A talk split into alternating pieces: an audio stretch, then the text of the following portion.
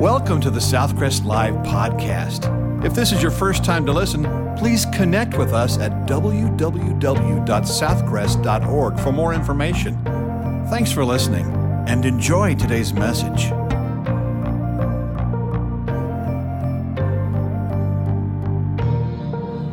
Morning, church. If you brought your Bibles, I want you to turn to uh, Psalm 23, the 23rd Psalm. Most of you, I'm thinking, have probably read this one before. In fact, it's uh, probably King David's most recognized, most beloved, most famous uh, psalm. It's one that we often go to in times of trial or uncertainty, even times of loss. And since Psalm 23 kind of reads, you know, like an older man is looking back over his life and the lessons that he's learned, and it's kind of got that calm, nostalgic tone, some Bible scholars think that it was written by David after he became king of Judah and Israel, maybe even 20, 30 years after. Uh, older tradition puts this psalm in the period of the rebellion of David's son Absalom. Fact is, we really don't know for sure. But whatever the case, it's, it's one of those Psalms that countless believers throughout history have been able to draw comfort and hope from. If you've got the place there, I'm actually going to be reading in the Christian Standard Bible. If you don't have that translation, I think that's in your sermon notes, or if you've got the handy dandy Bible app on your phone, uh, you can pull it up. But beginning in verse one, it says, The Lord is my shepherd. I have what I need. He lets me lie down in green pastures. He leads me beside quiet waters. He renews my life. He leads me along the right path for his namesake. And even when I go through the darkest valley, I fear no danger, for you are with me.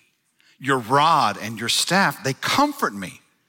You prepare a table before me in the presence of my enemies. You anoint my head with oil my cup overflows. Only goodness and faithful love will pursue me all the days of my life, and I will dwell in the house of the Lord as long as I live. Father, we thank you for your word. Lord, we're thankful that your word doesn't simply contain truth, it is truth. And I pray that you would bless it as it's read, as it's proclaimed, or that you'd speak to our hearts this morning. We ask in Jesus' name. Amen. Now, students of history will recall how, in the throes of World War II, with the fate of humanity on the line, the British Prime Minister Winston Churchill stood up and he addressed the House of Commons. Now, his task was a difficult one. He needed to provide his people with some hope in the face of the seemingly uh, unstoppable German war machine. Now, at the same time, he had to be honest.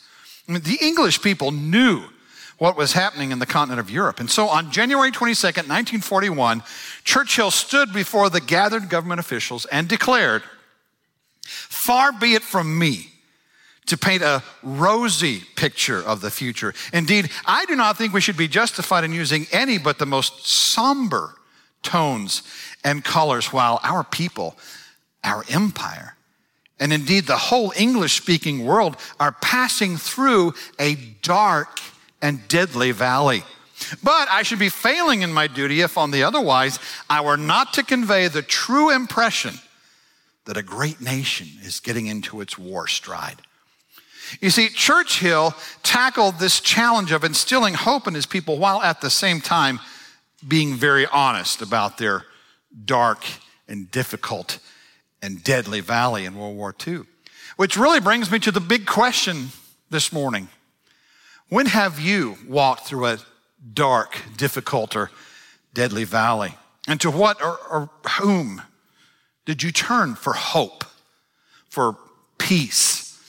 Well, today we turn to the 23rd Psalm to instill hope. You see, there's three marks here we see of the Good Shepherd's care. We see that he provides for his people, he guides for his people. He loves his people. And we're going to kind of unpack that as we as we go along. So that's already given us three pegs to kind of hang our hats on this morning. Here in Psalm 23, David first of all shows us the provision of the good shepherd. Look at verses one and two. The Lord is my shepherd. I have what I need. He lets me lie down in green pastures. He leads me beside quiet waters. Now, if you want to drill down a little bit further, there's four specific characteristics of the provision of the Good Shepherd that I want you to notice this morning. The first is that the Lord's provision is powerful. Why? Well, look who it comes from.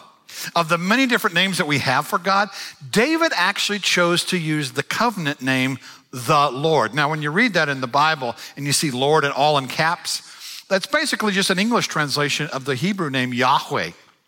Yahweh. That's the, the name that he chose to open this poem. It's the personal name that God revealed to Moses in Exodus chapter 3.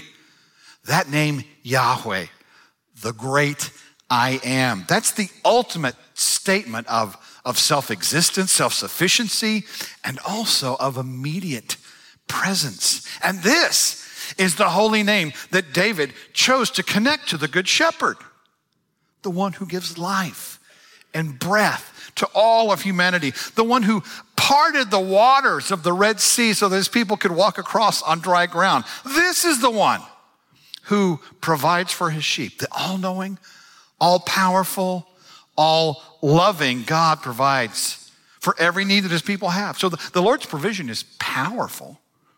I want you to also notice the Lord's provision is personal. You see, David could have chosen a war metaphor to describe the Lord warrior, king, sword, and shield. Those would have been appropriate, and you know what? They've, they've, they're seen in other parts of the scripture. But instead, David opted for a personal one shepherd. And it's interesting, you know, the, the, the, use of the word my, it just enhances this. You see, God wasn't just any shepherd, He was David's shepherd. The Lord is my shepherd. Now, having been a shepherd himself prior to becoming a warrior and later king, David was well acquainted with the shepherd's responsibilities and expectations. He knew how difficult sheep were to lead and that their sole survival rested on the ability of their shepherd. He understood that shepherds would have to watch over their flock for up to 24 hours a day.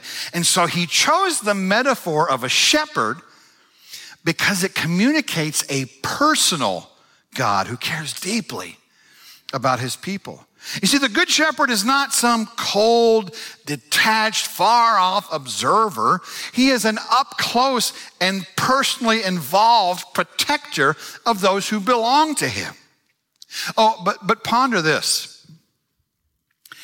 How should the fact that God's provision for us is personal affect the way we view our own circumstances? Hmm. Well, you know, I think it tells us that God knows us. He knows what we need, knows what we don't need. It also tells us that we can trust that, that our circumstances, no matter how pleasant or how dire, are tailor made for our good and God's glory. Wait, what? What did you say? Yes, Romans 8:28 is actually true. All things for our good. Uh, well, we'll unpack that thought a little bit later on in the, in the message. But you know what? The fact that God's provision is personal, it also tells me that finding ourselves in a situation of need ought to drive us to God, not away from Him. To God, not with complaints, but with prayers for our provision and, and for our contentment. So the Lord's provision, it's powerful, it's also personal, and the Lord's provision is plentiful. You see, because the Lord is his shepherd, the psalmist can declare, I have what I need. The dry climate of the Middle East, uh, their sheep are, are very dependent upon their shepherd to find food, to find water, to find protection. And every day the shepherd would lead those flocks to new green pastures and provide enough grass for them to eat for the day. And that phrase, he makes me lie down, indicates that they had had enough to eat. The sheep also needed daily access to quiet waters, which the shepherd faithfully provided. And like those sheep, you and I, Well, we're dependent on God to provide for all of our needs. Now, all of our wants? No, that's a whole another matter. You know, contrary to what the, the, the, name it, claim it word of faith crowd would tell you, you really don't get to get that pink Cadillac convertible just because you ask God. Okay? Doesn't work that way. It's all about what we need. Will He supply our needs? Yes. All of our wants? Not necessarily. But God promises to take care of us. David, a few Psalms later, uh, Psalm 37, he says, I've never seen the righteous forsaken, nor his descendants begging bread. The apostle Paul in Philippians chapter 4 verse 19, he says, "My God will supply all of your needs according to his riches and glory in Christ Jesus." In fact, Christ Jesus himself said in the Sermon on the Mount, not to worry about what you're going to eat or drink or, or wear, but to seek first the kingdom of God and his righteousness, and all these things will be provided for you. That's Matthew 6 33. So, because the Lord is our shepherd, we have what we need. So, we see that the Lord's provision is powerful, it's personal, it's plentiful. But guess what? The Lord's provision is also purposeful. See, sheep have a reputation for being helpless and needing someone to lead and to feed them. They're inherently timid. Usually they're, they're too afraid to lie down on their own, even for their own good. But in that rare moment of confidence and trust in their shepherd, sheep will lie down when they think they're free from fear or hunger. We see David's confidence and trust was in his good shepherd. He was convinced that the Lord was providing exactly what he needed for his own good. Oh, but here's a question. If the Lord's provision is in fact personal and purposeful, then why do we find it so stinking difficult to just rest in the Lord's provision? Okay, maybe it's because we, we don't have a teachable spirit. We haven't allowed God to, to train us as we look back on the past and all the ways that He's provided for us in the past to train us for the future. Or maybe it's because we struggle to trust anyone with our needs. And so we have little faith in God's ability and desire to care for us. Or maybe, just maybe, because God doesn't always provide in the way we think He should. That's not what I asked for, God. You're not doing it right. Okay, remember, He provides what we need, not necessarily what we want. Church, our contentment in the Lord begins with a confidence in the Lord, a confidence in His promised provision. If He says He'll provide, He will provide. And all that we need, He gives. And all that He gives, He gives for a purpose. And that purpose is that we would receive the Lord's provision with gratitude and joy.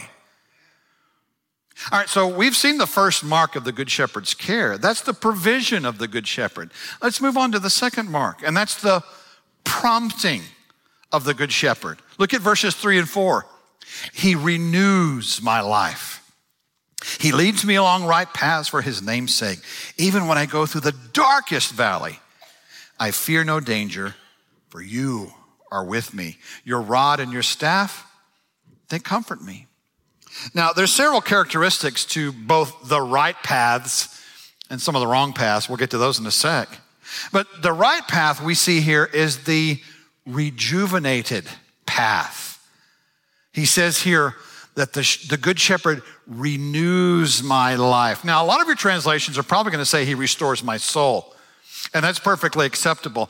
The, the reason that this phrase in Psalm 23 is subject to different translation in English is pretty simple.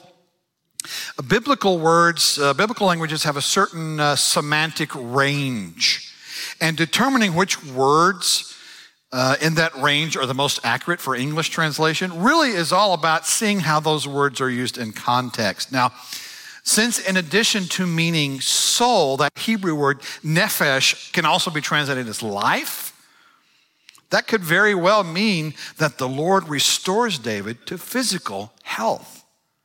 So, you know, it could be either. Either interpretation can certainly be true of the Good Shepherd. He renews my life or he restores my soul. I love what uh, the, Prince of Preachers, Charles Haddon Spurgeon, wrote in The Treasury of David. That's his commentary on the Psalms. Uh, with regard to the 23rd Psalm, he says, When the soul grows sorrowful, he revives it. When it is sinful, he sanctifies it. When it is weak, he strengthens it. That's a rejuvenated life. The Good Shepherd's path rejuvenates. But understand this, church, you know, following God on those paths of righteousness means we also have to be wary of what I call the detrimental path. Now, there's countless wrong paths that exist in this world, and we've seen people, even ourselves, sometimes fall prey to, to a lot of them.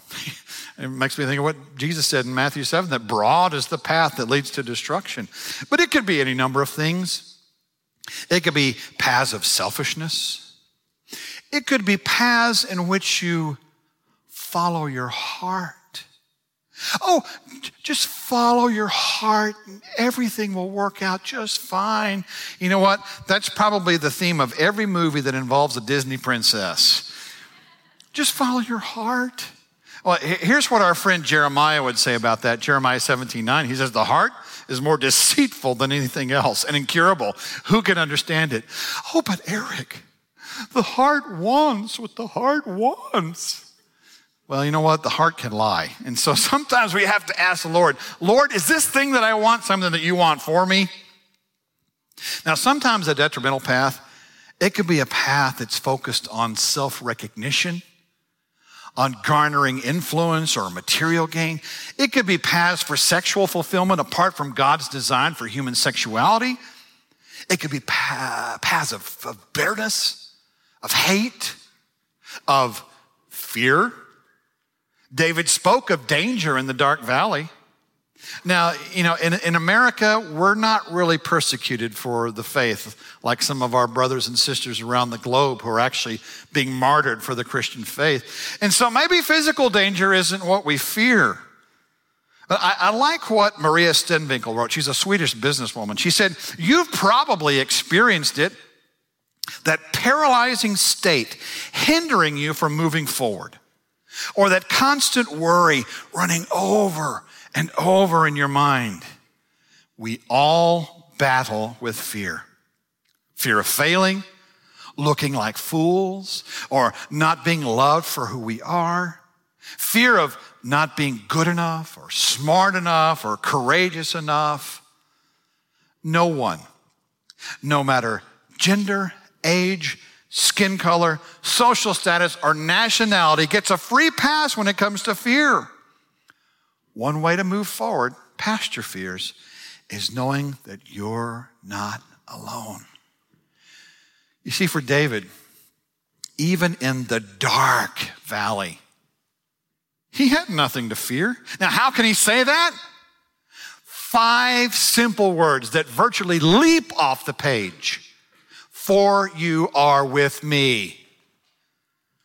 Because the Lord was with him as a shepherd with his rod and his staff in hand, providing David with comfort and even boldness on the dark path. Let's unpack that a little bit, shall we? I mean, are you here this morning feeling like you're in a dark valley? Then there's something else I want you to notice about the right paths that the shepherd is leading us on. One of them I call the protected path. Look at the end of verse 4. Your rod comforts me. Now, since the Psalms are a form of Hebrew poetry, they're filled with imagery and figurative language. And so here, the rod is a symbol.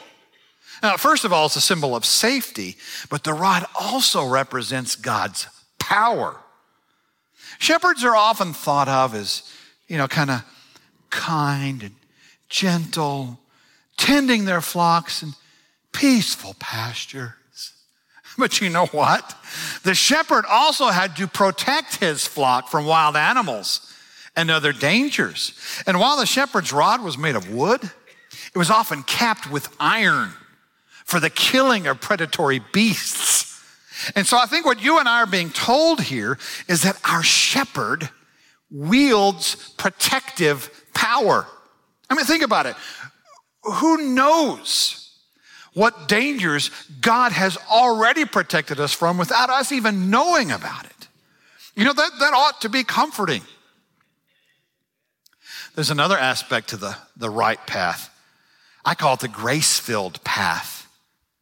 See, it also says, Your staff comforts me. Now, interesting thing about the shepherd's staff, it had a crook on the end of it. It was often used to pull sheep out of hazardous situations, you know, like thickets or, or deep crevices, that kind of thing. Well, the, the, the poetic imagery here is a beautiful picture of God's grace. Because when we find ourselves in hazardous situations, uh, and let's be honest, usually ones resulting from our own poor, sinful choices, what is it that pulls us out? It's grace.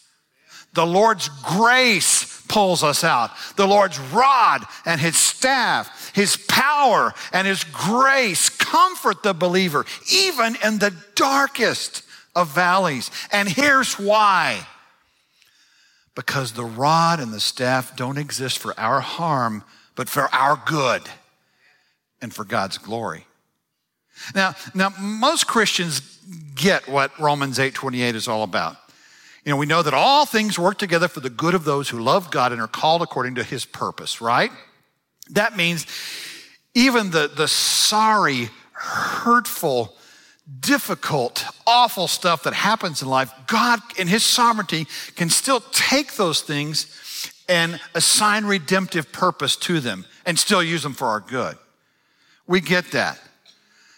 But the idea that even our dark and deadly valleys are for our good and His glory, I think, you know, maybe sometimes that's a lesson that's hard for us to embrace you know, that God's guidance is for our good, but especially for His glory. That His ultimate motivation is His own glory. You're thinking, wait a second, God, isn't that kind of self centered? Well, think about this for a second. If anybody's worthy of glory, who else would it be? he is our creator, our father, our shepherd, our guide, our redeemer, our healer, our restorer, our rewarder, our soon coming king? Is there anyone else truly deserving of glory? And why is he leading me in these right paths? For his name's sake. Verse three. That's the ultimate motivation for his guidance. His name's sake. All that God does is for our good, but especially for his glory. And, and understand those two things are not mutually exclusive. We need to remember, church, that we are not the center of the Lord's universe. That reality ought to keep us from getting puffed up with pride. He created us for His glory, He redeems people for His glory. Now, much of our culture is about exalting humanity, but the gospel, it's all about exalting God, the right paths for his name's sake. All right, so so far we've seen two marks of the Good Shepherd's care. We've seen the provision of the Good Shepherd, we've seen the prompting of the Good Shepherd. Now let's look at the third thing the pursuit of the Good Shepherd. Look at verses five and six. You prepare a table before me in the presence of my enemies. You anoint my head with oil, my cup overflows. Only goodness and faithful love will pursue me all the days of my life, and I will dwell in the house of the Lord as long as I live. Now, one of the things we get a picture of here is David's sanctuary. I, I want you to note the Lord's hospitality towards David here. You prepare a table before me. You know, Israel's culture valued hospitality, and part of being a gracious host was preparing for and, and feeding a guest. Now, when I read verse 5, I get an interesting mental picture. As I'm reading those words in verse 5, I get a picture of Thanksgiving at Granny's house. Now, on Granny's table, lay all of the annual favorites that you salivated for. Of course, the turkey and the, the dressing and, and all of the trimmings. And at the dessert table, all the sweet to eat treats that have just tantalized your taste buds. And, and you were surrounded by warmth and laughter and loved ones. But what's unique about the Lord's preparation in this passage? It came in the midst of trouble. David wasn't hanging out with relatives at Granny's house. The Lord prepared a table in, his, in the presence of his enemies. In fact, that's one of the reasons why a lot of Bible scholars think this was written during the time of Absalom's uprising. But even while oppressed with enemies all around, David experienced joy symbolized by his head being anointed with oil, which is really a picture of sanctification. And he experienced contentment, seen here in a cup that's overflowing. Yeah, his enemies may have been waiting to harm him, but he was enjoying a good, bountiful meal in the presence of the Good Shepherd. Oh, but stick this in your oven and bake it for a minute. Where's the joy? Where's the contentment? Where's the security in life without the Good Shepherd? I mean, think about Psalm 23 and what it would look like if the Good Shepherd were removed from our lives. Verse 1 I don't have what I need. Verse 3 My life is not renewed. I don't walk the right paths. Verse 4 There's no comfort. I will fear the danger of the darkest valley. Verse 5, no security in the presence of my enemies. Verse 6, all the days of my life I will dwell with me. Well, isn't that special? Fortunately, David had the good shepherd. So David had sanctuary. Here's another thing David had. He had certainty. David was confident that only goodness and faithful love sue me.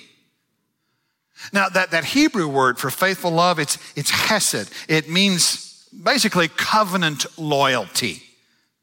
So God's faithfulness to his promises will not just follow David, but will pursue him. In fact, the, the Hebrew verb that's, that's used here, it's, it's frequently used to describe the pursuit of an enemy. of course, the psalmist's enemies are no longer pursuing him. David is now being pursued by God's goodness and his faithful love. And you know what? This is a pursuit that won't just last a few days and, and kind of taper off, or a few weeks, matter of months. His goodness and faithful love would pursue David for a lifetime. Now, one of the reasons that, that David knew that he could count on God's goodness and faithful love daily for a lifetime was because David had already recognized God's goodness and faithful love in the past. In God choosing him to be king, in God empowering him to defeat Goliath, in God protecting him, sparing his life from the murderous King Saul. You know, but I think maybe there had been no greater evidence of God's goodness and faithful love in David's life than in God's forgiving David of his adultery with Bathsheba and the subsequent murder of her husband, Uriah. I mean, to, to pardon David of such heinous sins that was an undeserved act of love that surely reverberated throughout the king's life. God's pardon had been sweet. And because of it, David was able to experience a renewal of his fellowship with God.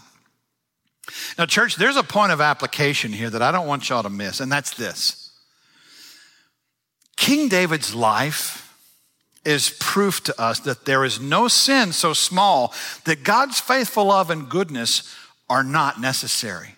But there's also no sin so great that God's faithful love and goodness can't cover it. And you and I would do well to remember that. Goodness and faithful love pursued David in the then and there. And goodness and faithful love can pursue us in the here and now. How can this be? Well, because the greater David, the greater shepherd, followed God the Father's plan to the point of death, even death on the cross. That's what Paul said in Philippians chapter 2. The first David took a life to cover his sin, but the second David gave his life to cover our sins and to shepherd us in the right paths on the way to his eternal home. Those words that we heard earlier from Winston Churchill from World War II, I know that they brought comfort and encouragement and, and hope to his people, but you know what? It, it, it wasn't a sure hope. You and I, on the other hand, we can have a sure hope. In fact, if it's not already clear to you who the good shepherd of Psalm 23 is, Jesus spells it out pretty clearly in John chapter 10, verse 11, when he says, I am the good shepherd. The good shepherd lays down his life for the sheep. It's Jesus. Jesus is the one who offers provision, who offers us guidance, offers us love. It was Jesus, God the Son, the second person of the Trinity, who provided salvation for us by sacrificing himself in our place. And when we come to embrace that knowledge, then we can read this psalm with the sure hope that, like David, we will dwell with God forever. The Lord is my shepherd. Not was, but is right now, continually. The same God who hung the stars and poured the oceans and raised the mountains. The master planner of this vast universe is also the architect of your life. The God who knew you before you were formed in your mother's womb, as Jeremiah says. That God is your shepherd. And he knows you by name. If you ask me, that's probably the sweetest, purest form of intimacy with God we can ever experience. A few verses later in John chapter 10, Jesus said, My sheep hear my voice. I know them, and they follow me. I give them eternal life, and they will never perish. No one will snatch them out of my hand. Wow. What kind of confidence and assurance can we get from that? No one can snatch us from his, not even ourselves. That's John 10, 27 and 28, by the way. You see, the Lord is yours and you are his. But that brings me to a very important question, and for some of you, maybe a, a, even an uncomfortable question.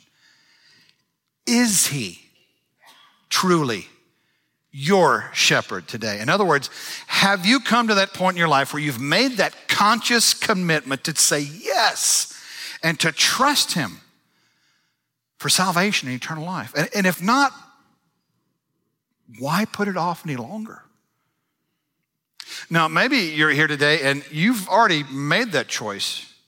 You've made him your shepherd, but for whatever reason, you're no longer allowing him to be your guide. Note what it says in verse 3 He leads me along the right paths. Now, what happens when I abandon those paths? Well, here's the thing about a shepherd. A shepherd will often go to extraordinary lengths to find and restore a wayward sheep, even to the point of breaking the sheep's leg. That seems cruel, but here's what happens when that sheep continues to wander, he breaks its leg, but then he sets the bone. And during that mending process, the shepherd will keep that sheep very close to him. And what happens is the sheep begins to develop a new sense of closeness, a, deeper sense of dependence upon the shepherd. And so, what that tells me is that when you and I stray from the paths of righteousness, our good shepherd will go to any length, even uncomfortable ones, to restore us to those right paths and to right fellowship. Why? Because he knows that that's the place where we're going to find the fullness of joy. Folks, contrary to popular opinion, the happiest place on earth is not Disneyland. It's right smack dab in the middle of God's will. That's where the joy is. You know, shepherds will also tell you that pregnant ewes, they'll wander away from the flock. And whenever that mama sheep goes into labor, she immediately sits down. But if she's facing downhill when she sits, she'll stay in that direction, fighting against gravity to push the lamb out of the womb. And if no one helps her, she will die in that position rather than simply turn around. Now, I think we can often be like that stubborn animal. We face life's trials and, and hardships with the attitude that, hey, I, I, got this. I can conquer this myself. Or I'm living life on my terms, not yours, God. We'll do it our way.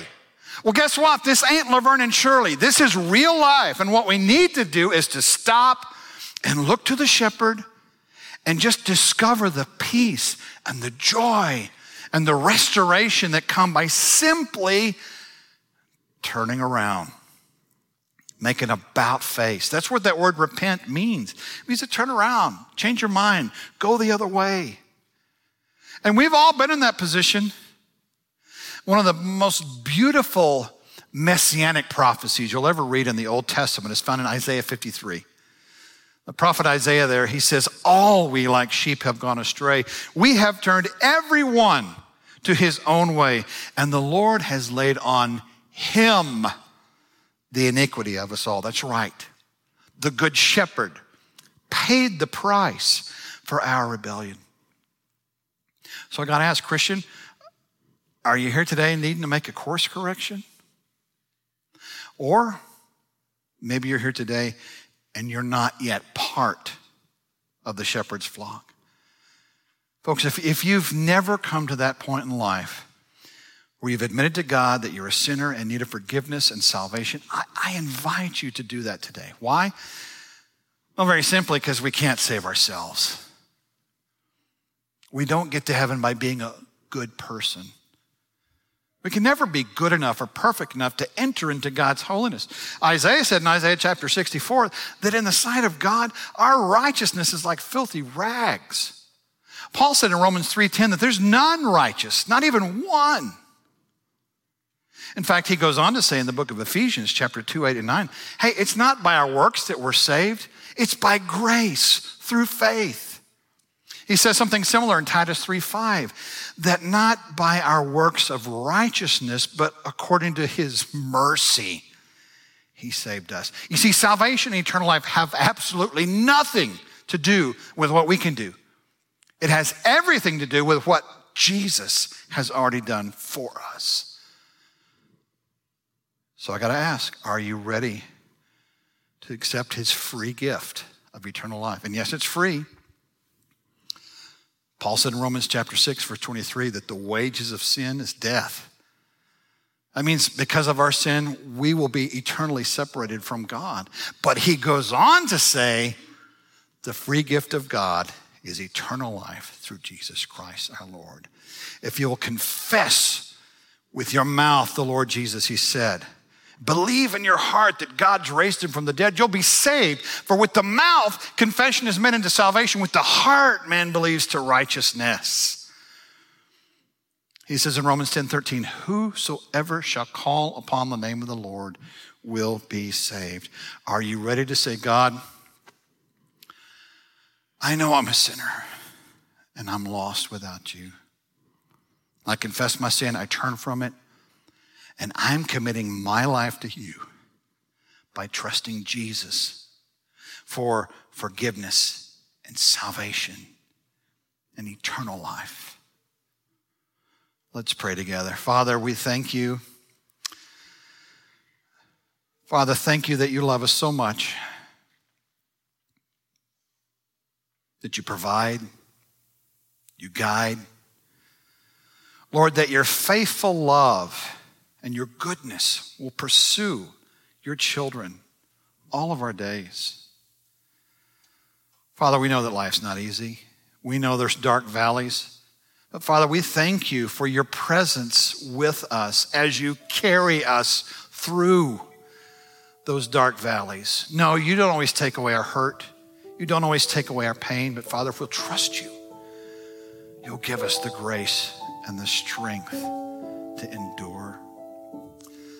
Father, I pray for folks in the room today who've never come to that crucial moment of decision where they've said yes to Jesus and received his free gift of eternal life. I pray for Christians who maybe just need to make a course adjustment.